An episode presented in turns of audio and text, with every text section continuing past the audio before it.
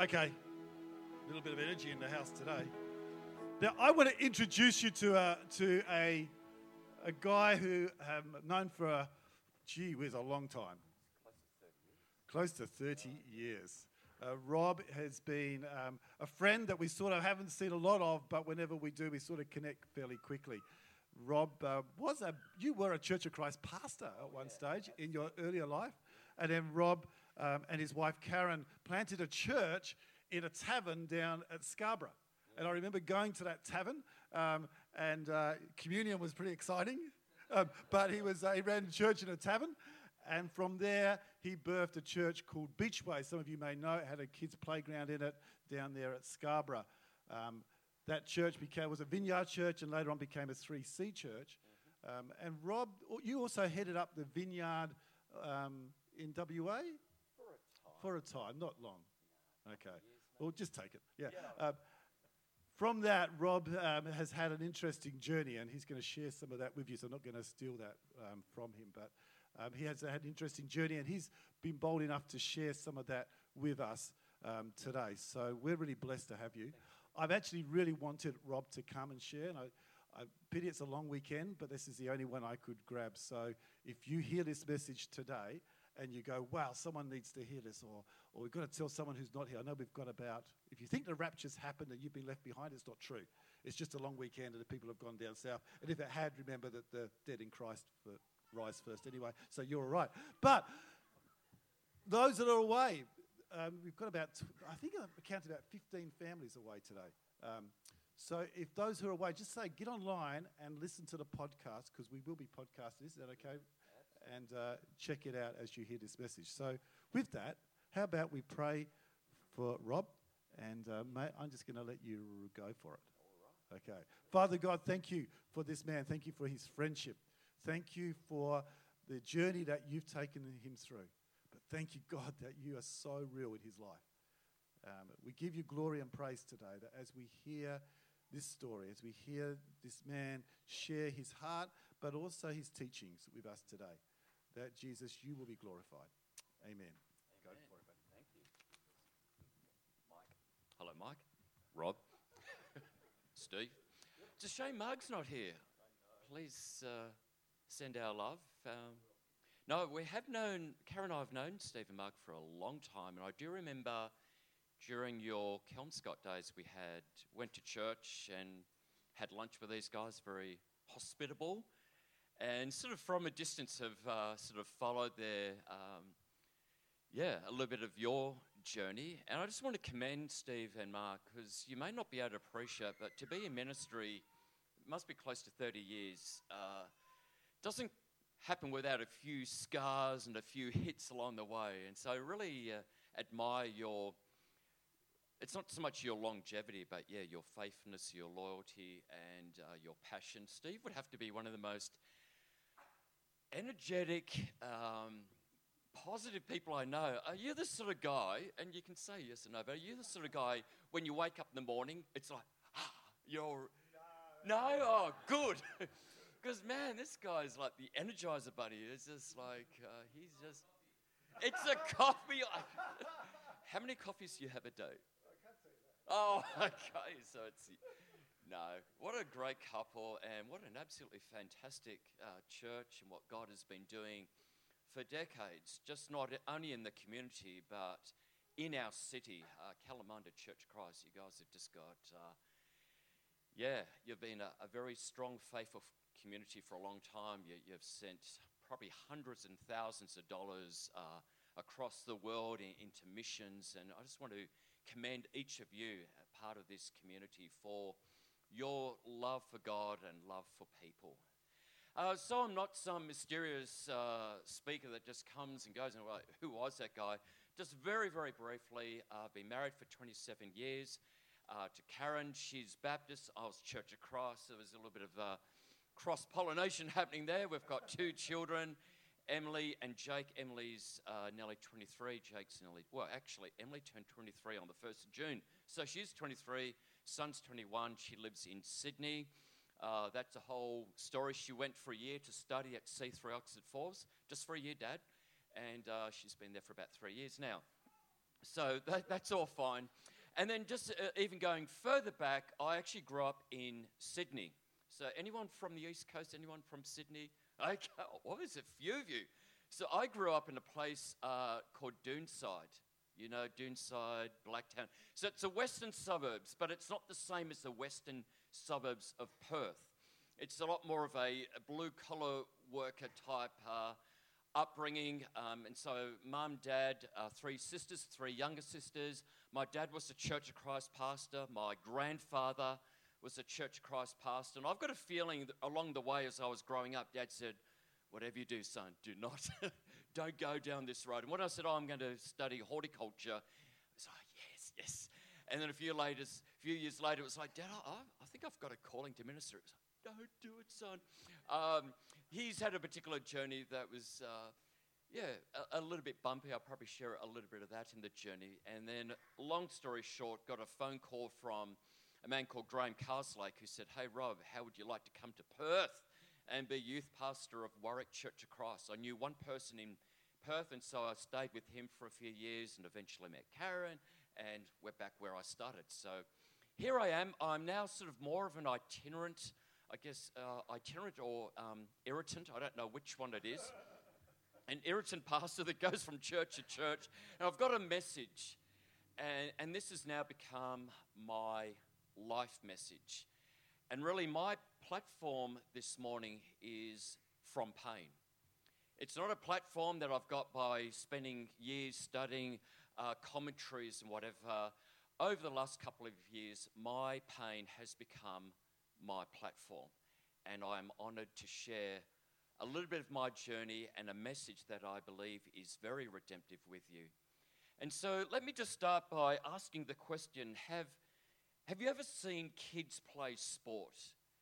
And when I talk about kids, I'm talking not 15 year olds, I'm talking like five, six year olds playing soccer or Auskick. And what, what happens you know, they might at the beginning of the game have a bit of a strategy. Okay, you're the midfield, you're the back, you're the forwards, and we'll swap it later. But the moment that whistle goes, it's like all of these kids just go, and they just follow the ball. These two teams are just this huddle following the ball. And it's just the way sport is because sport, when it's kid sport, can be summed up by the word fun. It's not about winning, although quite often I'd say to my son when he was doing Auskick, you know, everyone won. He says, no, we won. We won 25 to 20. It's like, no, everyone wins. No, no, Dad. It's just, it's fun. Unfortunately, that wasn't my first experience of team sport. I was about six years of age and I joined the Doonside soccer team. And so on the Saturday morning, there was never sport on a Sunday. On a Saturday morning, my dad took me to my very first soccer match, or at least it was practice. And so I've never played soccer before, but I just thought I, I love running and I love being outdoors. And so here I am, you know, part of the Doonside Soccer Club, and, and the whistle went, and boom, there are these two teams following the ball. And in a moment, I, I suddenly felt I, I don't know what to do. And so these two teams are just following the ball frantically, energetically, and I'm standing almost near the goalkeeper thinking, I, I, I don't know what to do. And there was this sense of, I really hope the ball doesn't come to me because I, I, I, don't want to make a mistake. I don't know where that came from as a six year old because even in that moment, I was not having fun. It was just more this I, I don't want to be exposed as incompetent. And I still remember this old brown leather soccer ball leaving the pack and coming towards me. And it was just this instinctive thing. I just closed my eyes and hoped that I made contact. And I did. Except the ball went out of play. And out of the pack of those two teams, one boy yells out, Why'd you kick the ball out? Out, out, out. And in that moment, my worst fear, even as a six year old, became a reality. I was publicly exposed as incompetent. I don't belong. I don't remember the rest of the game, but I do remember the walk home with my dad. Now, I did say my dad was in ministry. I was actually born during Dad's last year of theological training. In fact, I was born in October, so I imagine I was born about a month before his final exams. So I can imagine what that would have been like for Dad. And after about a year, 18 months of ministry, my father had a breakdown. And he left ministry as a broken man. He suffered at this stage when I was playing soccer, he was suffering with depression. He was on medication, he was unemployed, and possibly unemployable at that stage. And so we were very, well, he was certainly very disengaged from me. He didn't really know how to be a father, he was just surviving. So on this walk home, and I call it my walk of shame, as I'm walking home and dad is silent, he's not saying, hey, you kicked that ball really good. It's a shame it went out. It was just this sense of silence. And as we're walking, I broke the silence by saying to Dad, I quit. Again, silence. I began to join the dots that were never there to be joined, but as a kid, when there is a disengagement, when there is a passivity and a silence, you just make Oh, dad was embarrassed. My dad agrees with my decision. Get out and don't ever put yourself in that place again. No sense of, hey, son, here's the deal don't quit. I know what it's like to quit and you will live re- with regrets. What I will do when you get home from school, because he's unemployed, I will spend time with you in the afternoon and we'll practice. Why don't we get one of your friends who's really good at soccer? It was none of that.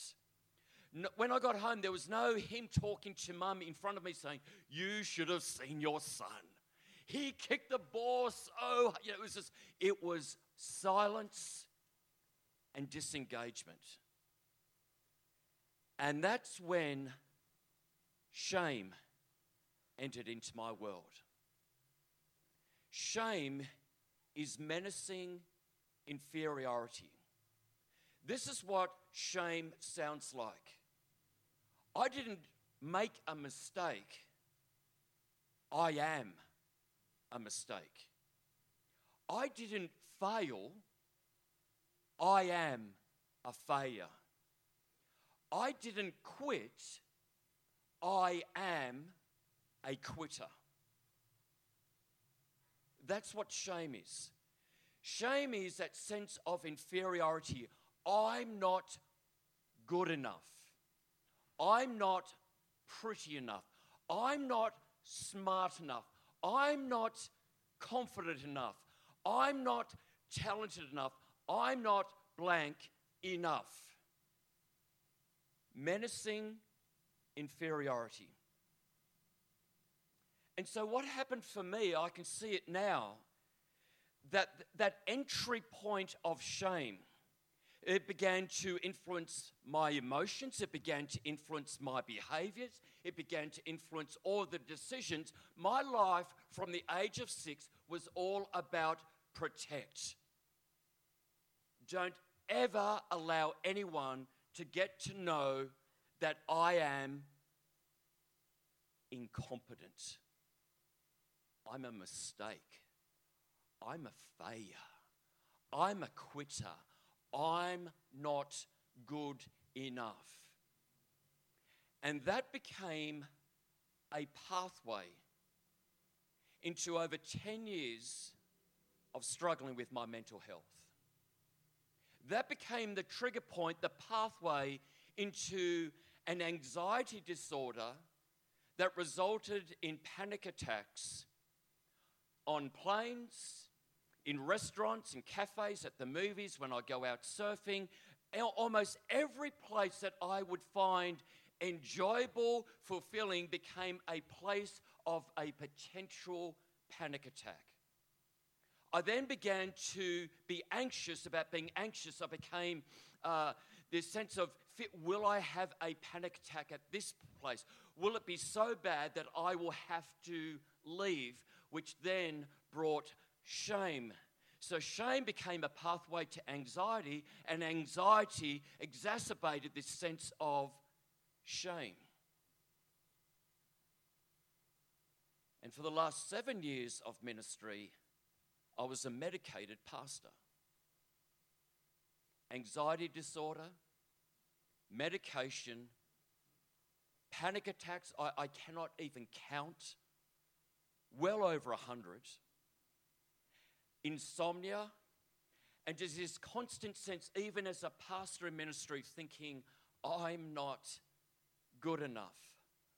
I'm not anointed enough. I'm not gifted enough. I, and just this sense of waiting for the next opportunity to fail and to be exposed as incompetent. Already, I'm connecting to a number of people when I talk about mental health. But there's more to shame than the association of mental health. You can feel shame for a number of things. There could be the shame of an addiction, gambling, pornography, alcohol, sleeping tablets. That, that shame of your life is so out of control. The only way to survive and to cope and to function is the shame of bankruptcy, the shame of unmanageable debt the shame of sexual abuse. Even though you were so young and innocent and were the victim, there's still this sense of inferiority, this menacing inferiority called shame. Moral failure that sense of I cannot believe what I did in the past. And it goes beyond guilt, it's shame, it's menacing inferiority.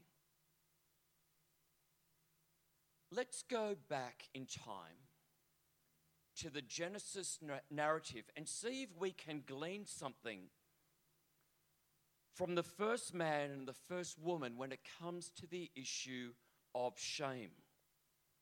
And we read in Genesis chapter 2, verse 25, the two of them, the man and his wife, were naked but felt no shame. So here we have Adam and Eve, the first humans, living in a time where they felt no shame. We can only imagine what that must be like. To live without any sense of being self conscious, self absorbed. There was no uh, sense for, for God's plan that we would ever compare ourselves to each other. There would never be that sense of looking in the mirror and feeling, oh, I'm not pretty enough, I'm not strong enough. We were never meant to be self conscious. We were never meant to live the selfie life. You know, how many followers have you got? How many likes have you got? That was never God's plan. For the first man, the first woman, they felt no shame. There was never a time Eve said to Adam, uh, Do you think my thighs are getting bigger? Please say no. There was never a time where Adam said, Hey, check out these pecs. They're not man boobs. no shame, no self conscious, no just this sense of we are naked. But it could be that they were actually clothed with the glory of God. And then we read in Genesis chapter 3 that there was this time where God, as would be his habit, in the cool of the garden, there would be this ruffling, this sort of sound of, oh, God's approaching. And even though the garden, you know, God's presence is wholly manifested, there's this sense of throughout the day or different times of the day, God would manifest his presence in a fresh way.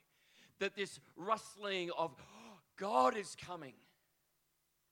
But on this occasion in Genesis chapter 3, God is approaching the man and the woman, and they are hiding. And God says these words Where are you? Now, God is all knowing. God isn't going, Oh, I have no idea where I, oh, this is going to be the first game of hide and seek. What a great, no, no. This is not a game. In a sense, God isn't asking a question because he doesn't know. He's making a statement that something has shifted. And he wants the man and the woman to hear the question Where are you? We heard you were coming, and we were afraid, and so we are hiding. We're hiding because we are naked. The entry point of shame. Shame causes us to hide. Shame causes us to cover up our nakedness. We don't want to be exposed as incompetent or weak or in any way flawed. And so we cover up. Did you realize that God is still asking the question today Where are you? And why are you hiding? Another way of looking at shame is shame is a parasite. And a parasite, for it to survive, it needs a host. So if you look at shame as a parasite, the host is a vulnerable human soul. And so at the age of six, shame saw a vulnerable little boy whose father was disengaged, and this little boy believed he was a complete failure, a quitter, a mistake, and so shame got in to this little boy. This ever saw Alien? It's just, shame gets in. It's a parasite looking for a vulnerable soul. And then this, this parasite of shame feeds off the soul, and its primary food is secrecy and hiddenness. Don't tell anyone your story. Don't tell anyone why you feel shame. What I want you to do is cover up and hide. And the more that we hide and the more that we cover up, the more that shame thrives in our vulnerability.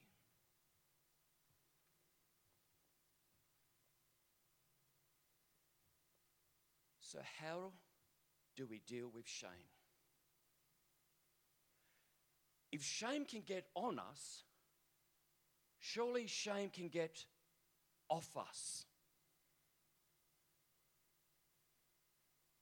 And so, this is how we go through the journey of getting shame off us. We first need to remove our covering. For the man or the woman, they covered their nakedness with fig leaves. It was, let me cover my shame my way, my terms. But let's face it, it was pathetic. The fig leaves cannot really hide shame, that sense of nakedness, that fear of being exposed as incompetent. So, what we do, we, we, we cover our shame, not with fig leaves today. Oh, no, we're a lot more sophisticated. 21st century one of the ways we can cover shame is busyness. I don't know why more now than any other time in history, if you ask someone, How are you? their response is, I'm busy. I'm busy. Busy is covering. Because really, what we're saying is when I'm, we're saying I'm busy, it's I'm important. The world will not survive without me. I've got to be busy. Busy being what? Busy doing what? Perfectionism. Here's a little bit of insight into my dysfunction. I'm getting better at it, but there was a time, I didn't know it at the time, but there was a time, if you went into my wardrobe, you'll notice I had all of my casual shirts and then my formal shirts. You think, oh, that's all right. No, wait, wait, wait. If it had red in it, it had a red coat hanger. Yeah, yeah, it's, it's sick. If it had blue in it, it was a blue coat hanger. If you saw my CD collection, a lot of you young people think, what's a CD? Ask your parents. But if you ask all my uh, vineyard worship and all of my other, it is alphabetical order.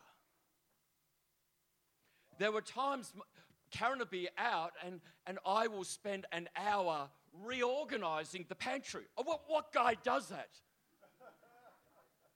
Didn't bother Karen. She'd come home and it's just like, oh my goodness, all the sauces in the row in alphabetical order, herbs and spices, alphabetical order. It was just, and it was my way, my perfectionism was a way of, oh, I can control my pantry. I can control, if I can just control this area of my life and it's perfect, maybe it sort of helps cover up my inadequacy and my fear of being exposed.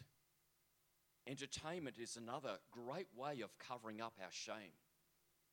Growing up, I still remember getting on the red. Um, we, I think we didn't call them a train. I think it was called a body rattler. It was these old red trains in Sydney. You, you just be you just like this. Just, oh, having a great ride, and all the way from Doonside to Parramatta, and we'd go to watch a movie once a year. It was a treat. Chitty chitty bang bang, the sound of music. Was incredible. And then later in life, as we, we got a little wealthier, we, we, we owned a TV. And every now and then, maybe once a month, we would watch Bill Collins' Golden Years of Hollywood. Wow. It was a treat. Today, Netflix. Ah, what did you do this weekend? Just watch Prison Break all four seasons. Like, ah. Wow. Talking about a lot of espresso, but I, I watched the whole, no ads. I just watched the whole lot in one weekend. We are so over medicated, over entertained. We're so busy covering shame. So we are to courageously remove our covering. And at the same time, we are to courageously put on a new covering. We put on the covering of Christ. If you look at Jesus' crucifixion, we get the impression that the Romans invented the cross. No, they didn't, they just perfected it. Through experimentation, the Romans found a way of extending and intensifying the pain. And so here is Jesus crucified between two criminals. The physical pain would be oh, in almost incomprehensible. Of course, keeping in mind that Jesus has already had his back and possibly his front ripped open through the Roman whip. that wasn't just leather, it was bits of metal and pottery and glass. So that when it catches the flesh, it can rip off handfuls at a time. There is every chance that you could see some of Jesus' internal organs exposed. His whole body was ripped apart before he got on the cross. And then he had the sin of the world on his body. Then he had people yelling at him and cursing him. In other words, what the Romans designed wasn't just torture, but humiliation. To be exposed for hours at a time, with at times excrement at the bottom of the cross. You are in such pain that you lose all bodily control. No wonder we go to Hebrews chapter 12 when we read that Jesus endured the cross, scorning its shame. Interesting. He didn't just endure the cross, he didn't just remain faithful to the Father by enduring the cross, he scorned its shame. The cross was designed to humiliate. The cross was designed to humiliate, to scorn, to belittle Jesus. And what Jesus did, he belittled shame. He humiliated shame. He endured the cross and he scorned, belittled, humiliated shame. He basically said, Shame will not have the last words, grace will. He scorned its shame. We are to put on the garment of Christ, the garment of righteousness, that we with Jesus can scorn shame we can belittle shame, we can humiliate shame. There was a time I lived in hiddenness. No one knew my story. And because of hiddenness and secrecy, shame thrived. But every time I go public, Shame has no power. Shame has no voice. Shame has no host anymore to feed off. I don't cover myself with entertainment, busyness, and perfectionism. I'm not perfect, but it's no longer my covering. My garment of choice is the righteousness of Jesus. And so, the key of getting out of shame is to break the secrecy, to come out of your hiding. And with Christ and with this covering of Christ, you too can hear these words shame off you. How many times have you had a thought, a fearful thought, a negative thought, a shameful thought? Hundreds and thousands of thoughts. And yet you only have to hear shame off you from the Father once.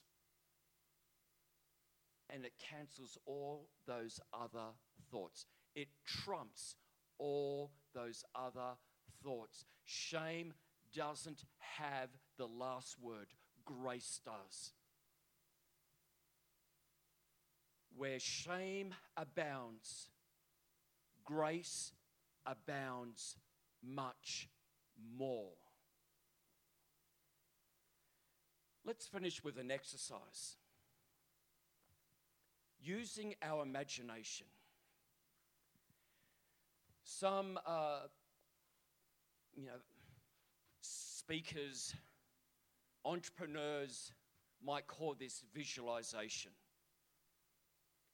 It's something that God has used for a long time. He even said it to Abraham before he had a child.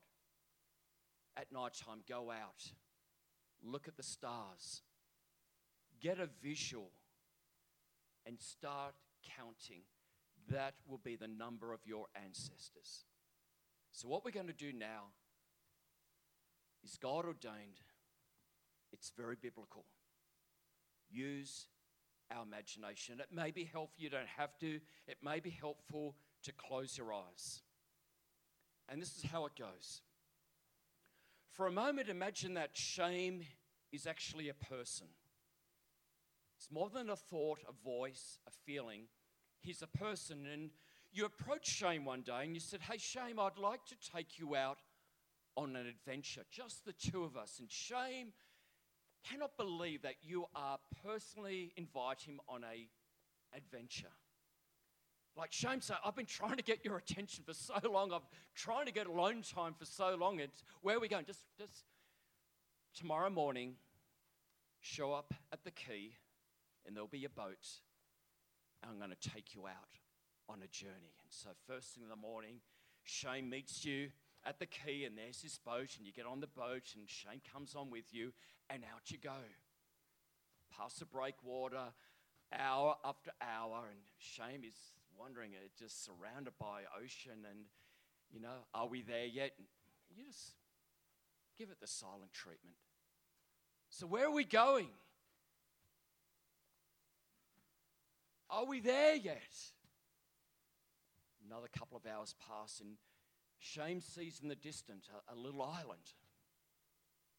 And you arrive at the island and you get out, and Shame says, So, what are we going to do now? And you say to Shame, We're going to play a game of hide and seek. A little bit ironic. How do you play this? Well, Shame, if you can count to 50, and at the end of that time, you've got to close your eyes. The end of the time, you just say, Ready or not, here I come, and then you've got to look for me.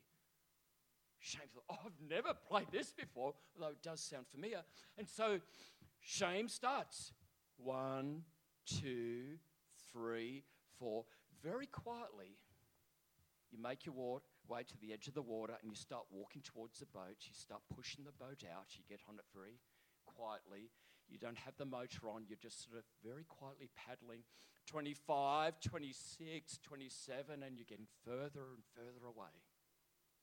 And then you hear 49, 50, ready or not, here I come. You can hear him in the distance. Shame is looking for you on the island. And then you start hearing shame. Where are you? Where are you? Rather ironic question to ask. Where are you? It's getting fainter and fainter. You, you put on the little outboard motor and you start going further and further away from the island. You can just barely hear. Where are you? And for the first time in a long time, you are free. Let's pray. Our Father God, we come to you in the name of Jesus. And we are forever grateful for the message of grace that is found in the person of Jesus Christ. We thank you that he endured the cross and scorned its shame.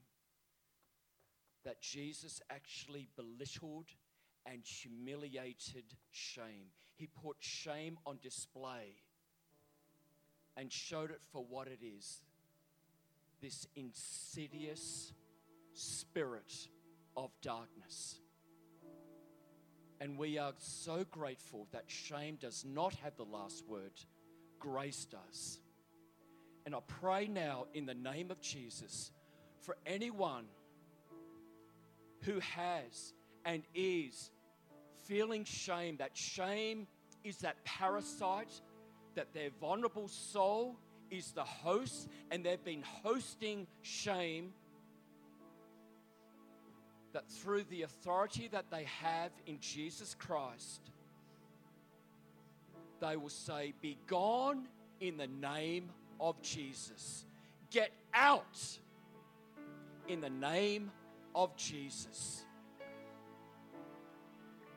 God the Father would say to each one of you this morning, Shame off you. I remove shame off you. Off you.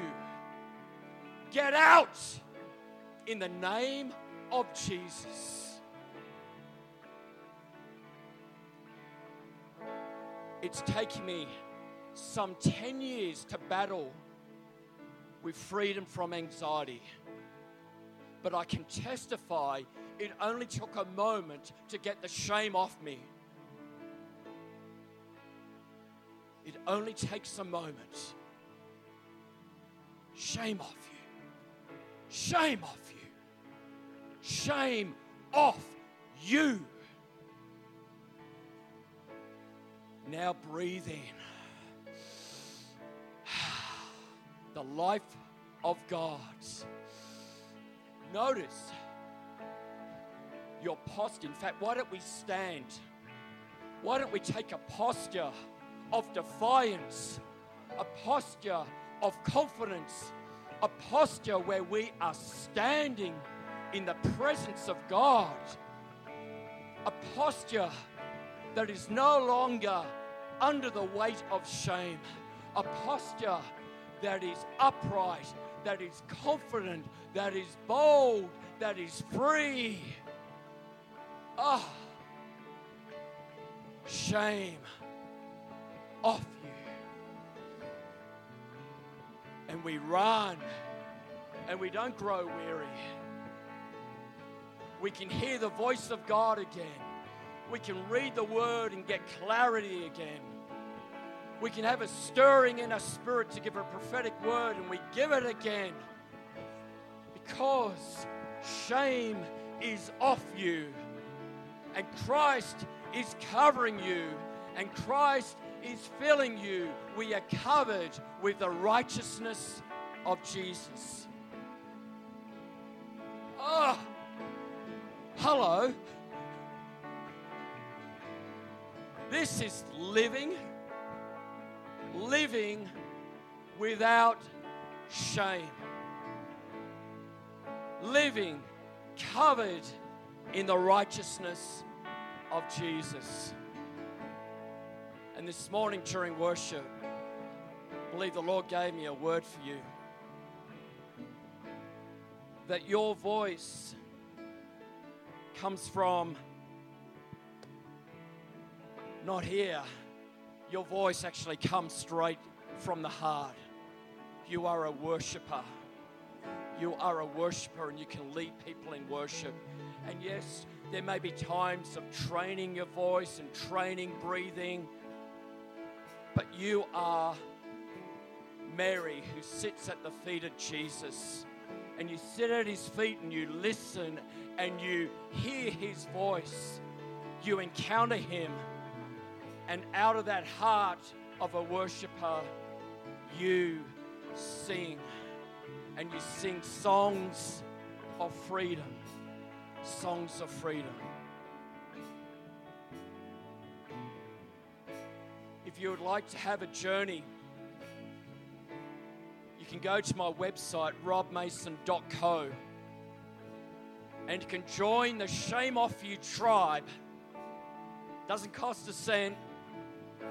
And every few weeks, I'll send you a few words about shame, about mental health, about sleep, about diet, about exercise, and how you can live in freedom. But thank you so much. Not listening to me, but listening to the heart of the Father who says, Shame off you. I'd like to hand over to your pastor now.